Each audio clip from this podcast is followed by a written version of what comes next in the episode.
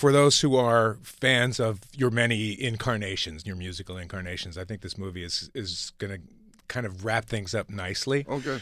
Um, I felt like there's there's one hole that you probably are aware of, and I'm not the first person to to ask. Burton Cummings, you know, he's not in the movie. Probably, He uh, was asked. He promised. He didn't show up. Uh-huh. and he didn't show. And John had a deadline because he was into two or three years, Mm-hmm. and I still don't know why. Because Because I, did one for Burton's documentary. It was Yeah. I'll do one for you, Yeah. you do one for me. His never came out, and mine came out without him. And no word, no word, no communication, no explanation. No, uh, since? you've heard of the band One Direction? That's me and Burton. I sent him emails or texts. I don't get anything back.